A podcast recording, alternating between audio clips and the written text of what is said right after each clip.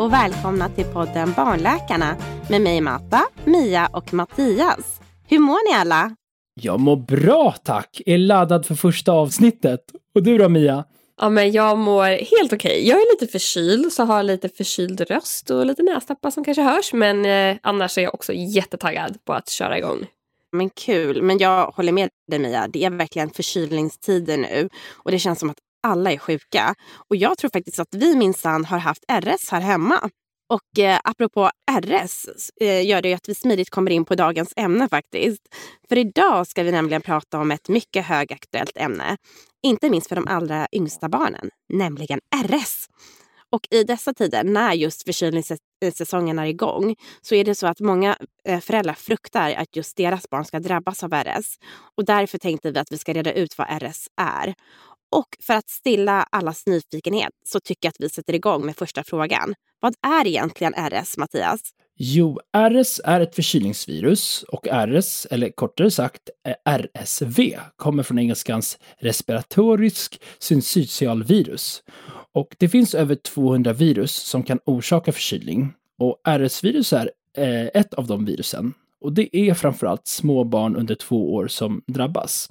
Så RS är helt enkelt ett förkylningsvirus. Ja, jag förstår. Förkylningsvirus.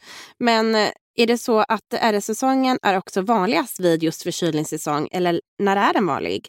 Ja, RS-infektion är säsongsbunden och det är framförallt mellan november och mars som man brukar säga att RS brukar gå. Eh, och det kan såklart förekomma både tidigare och senare utanför den här säsongen. Men rent typiskt så, så är det eh, under den här eh, tiden som det brukar förekomma som mest.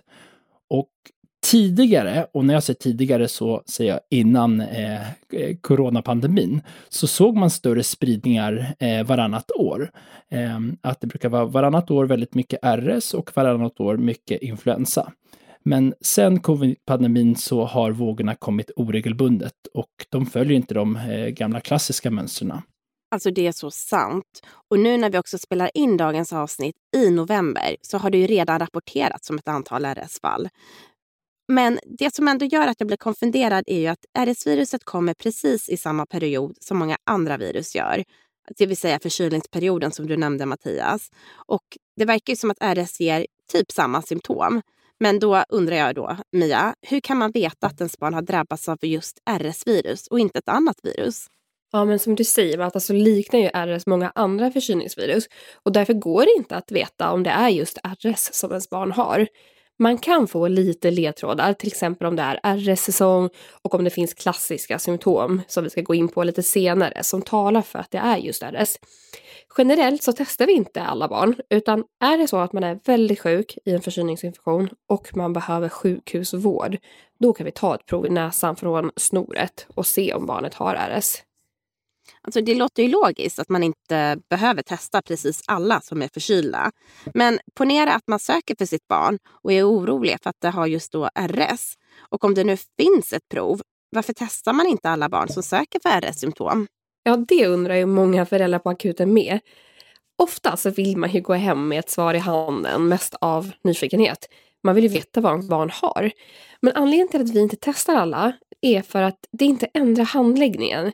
Barnen har ju ofta en vanlig förkylning som man kan vårda hemma helt enkelt. Och de barn som behöver extra åtgärder och som vi misstänker kanske håller på att bli sämre och sämre, de testar vi för att kunna styra behandlingen. Alltså jag håller med. Och för att poängtera ytterligare en faktor, och kanske den viktigaste egentligen, till varför vi inte testar, är ju också för att vi har barnperspektivet i åtanke. Bedömer vi till exempel att det inte är nödvändigt med ett test, vill vi inte heller utsätta barnet för de tester som kan upplevas som obehagliga eller smärtsamma. Och det är ju någonting vi alltid har i åtanke. Men såklart så balanserar vi detta med patientsäkerheten i våra resonemang. Men nu för att gå vidare i temat RS. Hur är det med åldrar som drabbas. Kan alla få RS, stora som små, Mattias? Ja, alla kan få RS-infektion, men det är vanligt att man just pratar om RS hos barn under två år. Eh, I princip alla barn har haft RS någon gång innan de har fyllt två år och då inte behövt söka vård, utan man har då hemma tolkat det som en vanlig förkylning. För RS ter sig ju eh, som oftast bara som en, en, en vanlig lindrig förkylning. Ehm, och av de som får RS så är det ungefär bara 1-2 procent som behöver söka sjukhusvård. Och det måste ju ändå vara jätteskönt att höra, att just att RS inte alltid behöver vara sjukhuskrävande. Men menar du alltså att hela 98 procent kan behandlas hemma? Ja, precis. Och det är ju jätteviktigt att veta, eh, just för att man annars kan få en annan uppfattning när man läser nyheter och ser nyhetsrapporteringar. Just ja, intressant ändå. Men om man nu har fått RS en gång, betyder det att man är immun hela livet eller kan man få infektionen igen? Ja, man är tyvärr inte immun hela livet. Men när man har kommit upp i tvåårsåldern, då har nästan alla barn haft en RS-infektion. Och det innebär att immunförsvaret kan ta hand om viruset bättre och man blir därför inte lika sjuk nästa gång. Man har utvecklat det som vi kallar för en partiell immunitet. Och nya RS-infektioner, de kommer då oftast bara orsaka mildare förkylningssymptom som man inte behöver söka vård för. Det blir då oftast som en vanlig förkylning helt enkelt. Ja, okej. Okay. Trist att man kan bli sjuk i RS flera gånger, men ändå lugnande att det ter sig som en förkylning om man nu ändå får det flera gånger. Men det måste ju ha att göra med immunförsvaret bättras med tiden. Men det innebär också att man alltså kan få RS som vuxen, eller? Ja, precis. Och då yttrar det sig som en vanlig förkylning. Och det är inte förrän i högre ålder som man kan få en kraftigare luftvägsinfektion när man är skörare och äldre. Men okej, okay, vad bra att veta. Men jag tänker ändå att ni kära lyssnare, ni sitter ju där och undrar vad vi pratar om egentligen. För vi nämner ju att RS kan te sig som en förkylning, men också att detta virus är speciellt. Vad är det som gör RS så unikt egentligen? Mattias, kan inte du förklara det och berätta lite kort om symptomen? Jo, men precis som Mia nämnde tidigare så visar sig RS-viruset hos de allra flesta barn som en förkylning. Och kanske lite mer långdragen och med lite mer segt slem. Men hos ungefär 1-2% av alla barn med RS eh, så, så får vissa en svårare funktion och söker därför akut. Men de allra, allra flesta behöver vi helt enkelt inte ens träffa. Men det är just de absolut allra minsta, de som är under tre månader, som har störst risk för att bli sämre. De kan bli slöa, trötta och har svårt att amma eller matas med flaska för att, för att det är så jobbigt med andningen eller för att de, de besvär, besväras av mycket segt slem. Ett viktigt tecken att ha koll på är om barnen får ett ökat andningsarbete.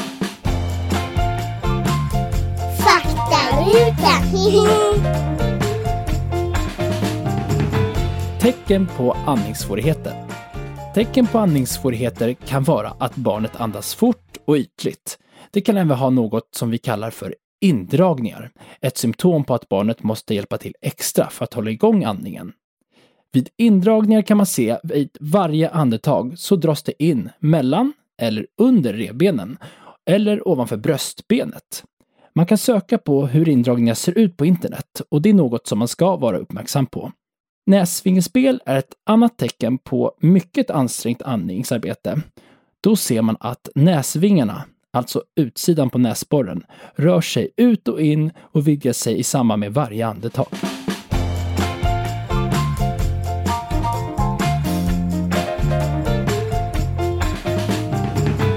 Bra att du förtydligar det Mattias. För jag tänker ändå att det är många av våra lyssnare där ute som undrar vad vi menar när vi, när vi nämner just andningssvårigheter. En annan sak som jag tror att många tänker på är det naturliga förloppet kring RS, om man nu får det. Kan vi prata lite om det, Mia? Ja, men absolut. RS har ju ett väldigt typiskt förlopp. När man utsätts för smitta så tar det ungefär 3 till 5 dagar innan man börjar uppvisa symptom. Och det här kallar vi inkubationstid.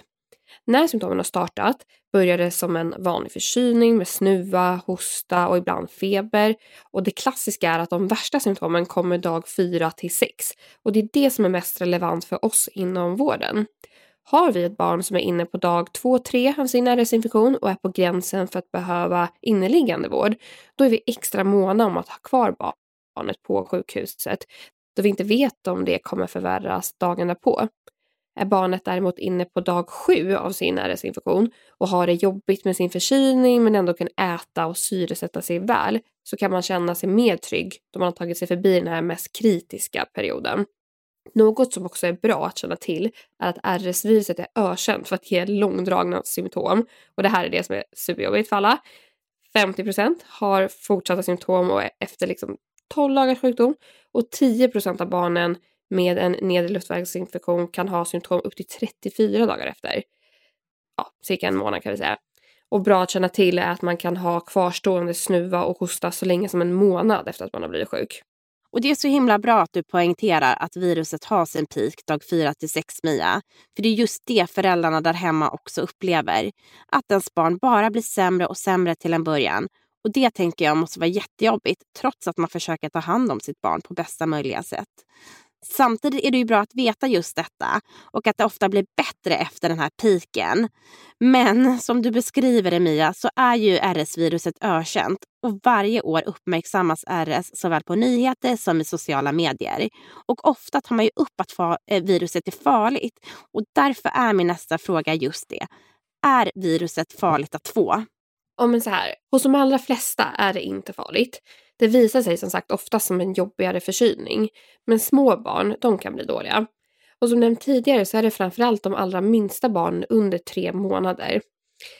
Andra riskbarn för RS-viruset det är barn under ett år som är kraftigt för tidigt födda eller under två år och har bakomliggande sjukdomar som kronisk lungsjukdom, kronisk hjärtsjukdom, någon neurologisk sjukdom.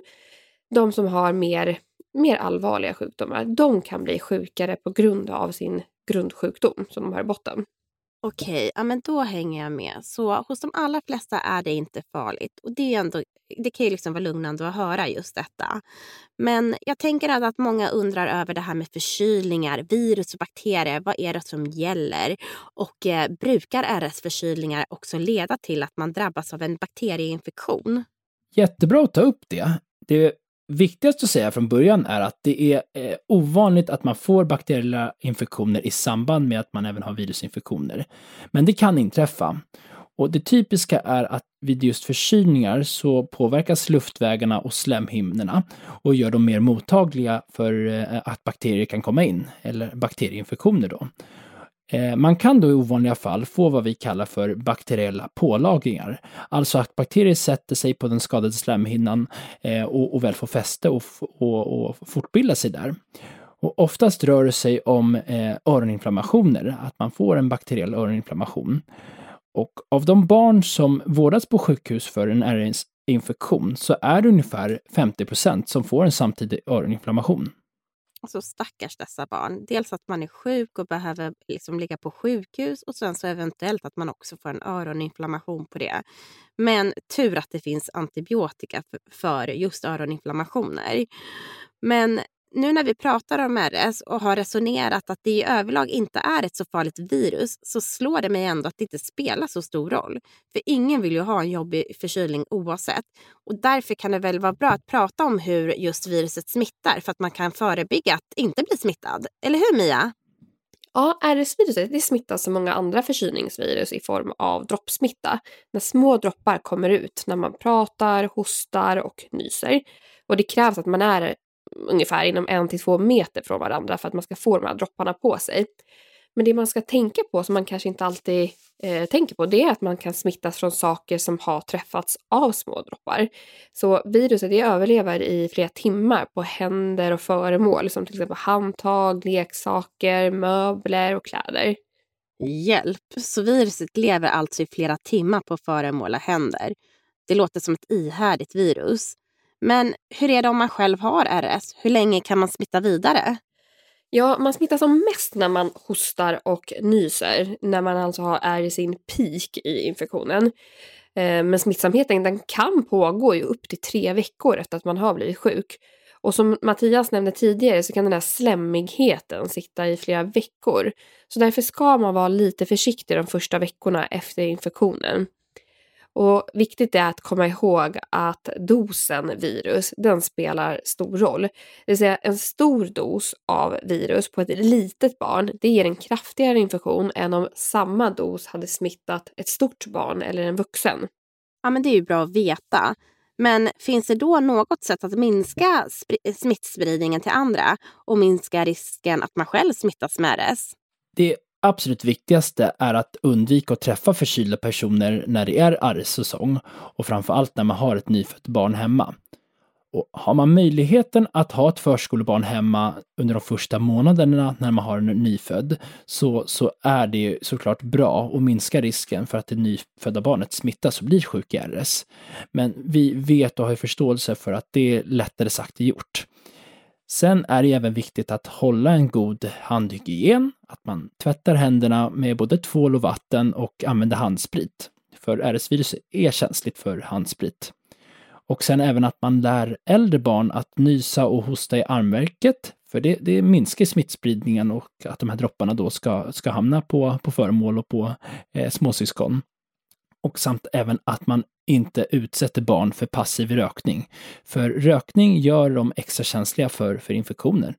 Och för de barn som ammar så har amningen en skyddande effekt. Antikroppar går över från mamman i bröstmjölken och ger ett visst skydd. Inte totalt, men, men det ger ett skydd mot, mot RS. Ja, precis som Mattias nämner så vet vi att det är mycket lättare sagt än gjort att hålla sig borta från RS. Speciellt om man har en liten hemma och äldre syskon som går på förskolan.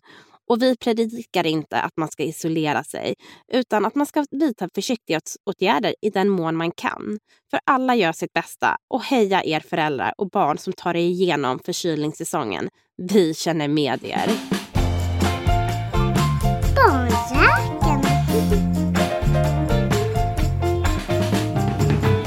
Och om man nu mot alla odds ändå blir sjuk i RS kan det vara bra att veta vad man behöver vara extra uppmärksam på där hemma och hur ni föräldrar kan behandla en RS-infektion där hemma.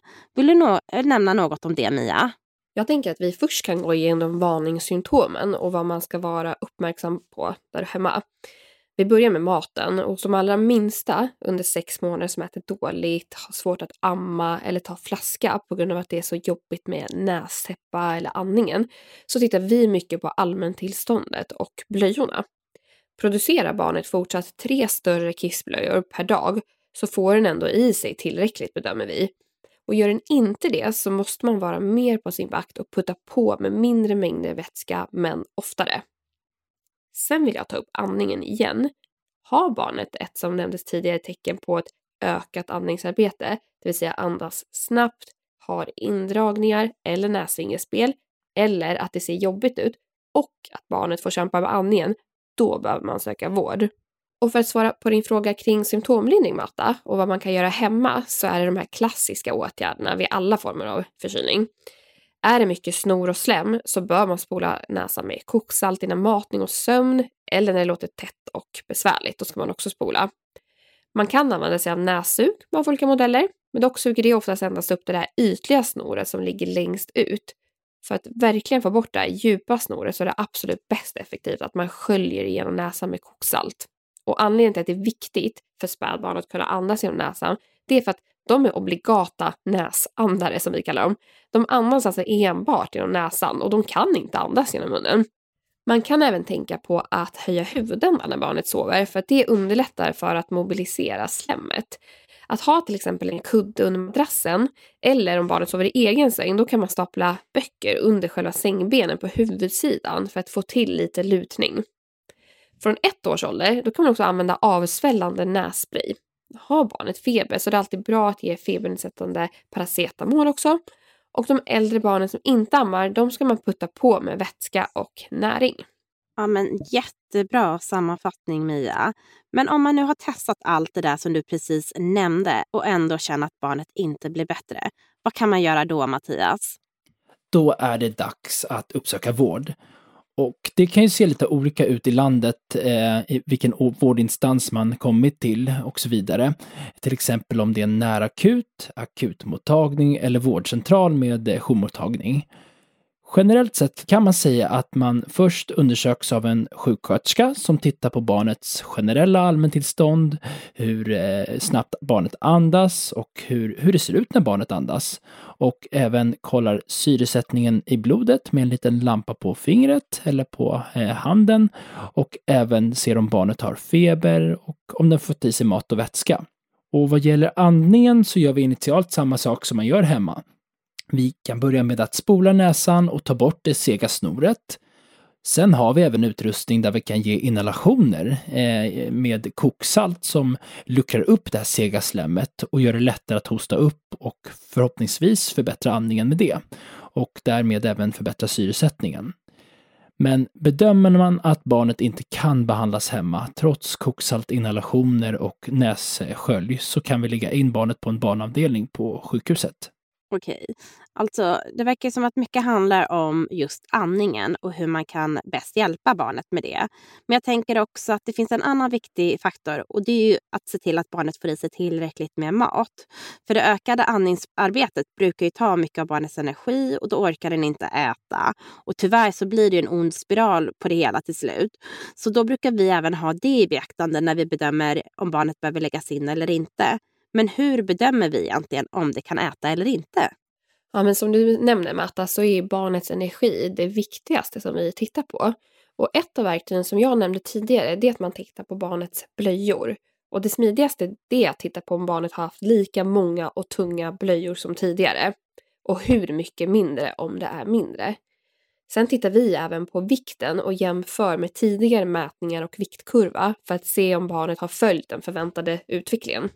Ja, men snyggt. Då vet vi att man he helt enkelt använder sig av olika instrument för att få sig en helhetsbedömning kring barnets intag av mat.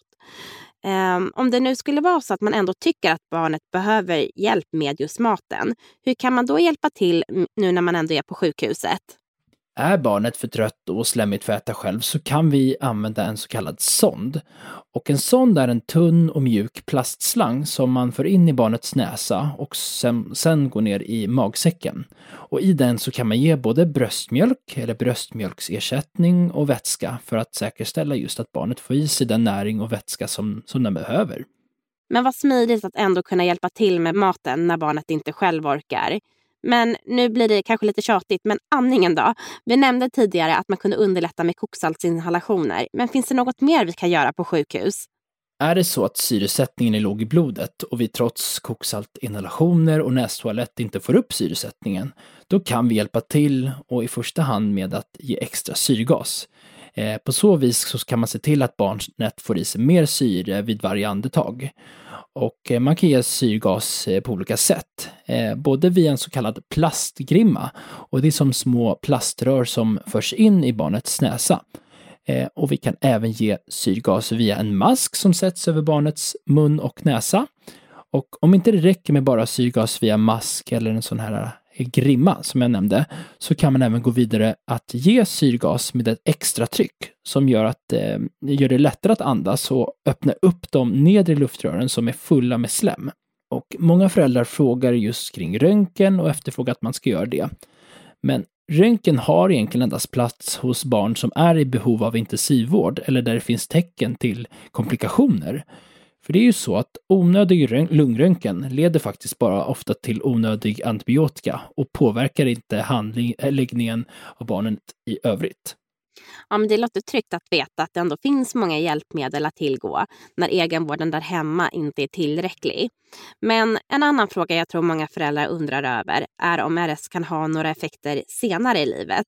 Till exempel så är det ju många föräldrar som undrar om man också kan utveckla astma. För det får man ändå höra väldigt ofta. Vad vet du om det Mia? Ja, men det har ju skrivits om det i media och många föräldrar kommer ju med de frågorna när vi träffar barnen på akuten. Och man har sett att det finns en viss ökad risk för att utveckla förkylningsastma under spårbarnsåren efter en RS-infektion och även astma senare i livet. Men det är framförallt hos de barn som haft en kraftigare RS-infektion. Och jag vill bara poängtera att de flesta barn verkligen inte får astma. Så det är, det är ingen, eh, ingen idé att få katastroftankar, för det är verkligen det ovanliga fallet. Ja, men jättebra att veta. Jag tänker också att vi nämnde ju tidigare att vissa barn har lite större benägenhet att bli mer sjuka av RS-infektionen. Finns det då någon förebyggande behandling att ge till just dem? Ja, men det finns faktiskt. Det finns antikroppar som man kan ge som ett vaccin. Och antikroppar, det är en byggsten i vårt immunförsvar. Och denna medicin den ges profylaktiskt, alltså förebyggande, för att man inte ska få infektionen. Man ger den inte i samband med att barnet har fått infektion utan förebyggande.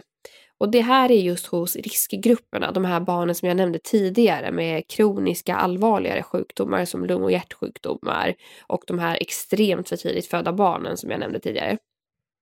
Ja, men fantastiskt. Och tusen tack för era uttömmande svar, Mia och Mattias. Vi hoppas att dagens avsnitt har svarat på er lyssnares frågor. Och det vi vill att ni får med er där hemma, det är att RS är en virusinfektion som i princip alla barn får någon gång innan 2 till 3 års åldern. Och de allra flesta får symptom som en vanlig förkylning. Sen finns ju den där lilla skaran som får mer besvär och kan vara i behov av sjukhusvård. Och i hemmet kan man precis som vid andra förkylningar vid tjockt segt slem i näsan spola med koksalt och använda nässug. Och jag måste få flika in att man får inte underskatta högläge. Stoppa en kudde under madrassen eller höj upp sängbenen. Och vid feber och påverkat allmäntillstånd så kan man använda febernedsättande. Sen ska man givetvis spruta på med vätska och se till att barnet får i sig näring och vätska för att ta sig igenom infektionen. Är barnet så påverkat att det är i behov av sjukhusvård så får den utöver det jag precis nämnde främst syrgas som behandling och att vi kontrollerar barnets mående. För att luckra upp segt slem eh, använder vi koksaltinhalationer eh, och eh, för att både luckra upp slemmet och underlätta eh, att slemmet kommer upp eller svälls ner i magen. Om de minsta barnen har svårt att behålla maten i magen eller svårt att få i sig mat så kan vi hjälpa till med en sond. Ja, men superbra. Och avslutningsvis så vill vi återigen tipsa om förebyggande åtgärder för att undvika RS och andra förkylningsvirus. Såsom att hålla god handhygien, tvätta händerna med tvål och vatten, använda handsprit och undvika att träffa förkylda personer under RS och förkylningssäsongen. Det är vårt huvudbudskap och tack för att ni lyssnat på oss idag. Vi hörs snart igen. Hej då! Hej då! Hej då! Vill ni veta mer eller kanske uppdatera matnyttig info om allt vi går igenom i podden får ni gärna följa oss på Instagram under kontot Barnläkarna. Där kan ni också ställa frågor till oss och skicka in tips på vad ni vill lära er mer om. Tipsa gärna era vänner och bekanta som ni tror har nytta av vår podd. Vi vill nå ut och sprida kunskapen kring våra olika ämnen till alla de som behöver det. Så att vi kan underlätta och hjälpa er där hemma. Tack!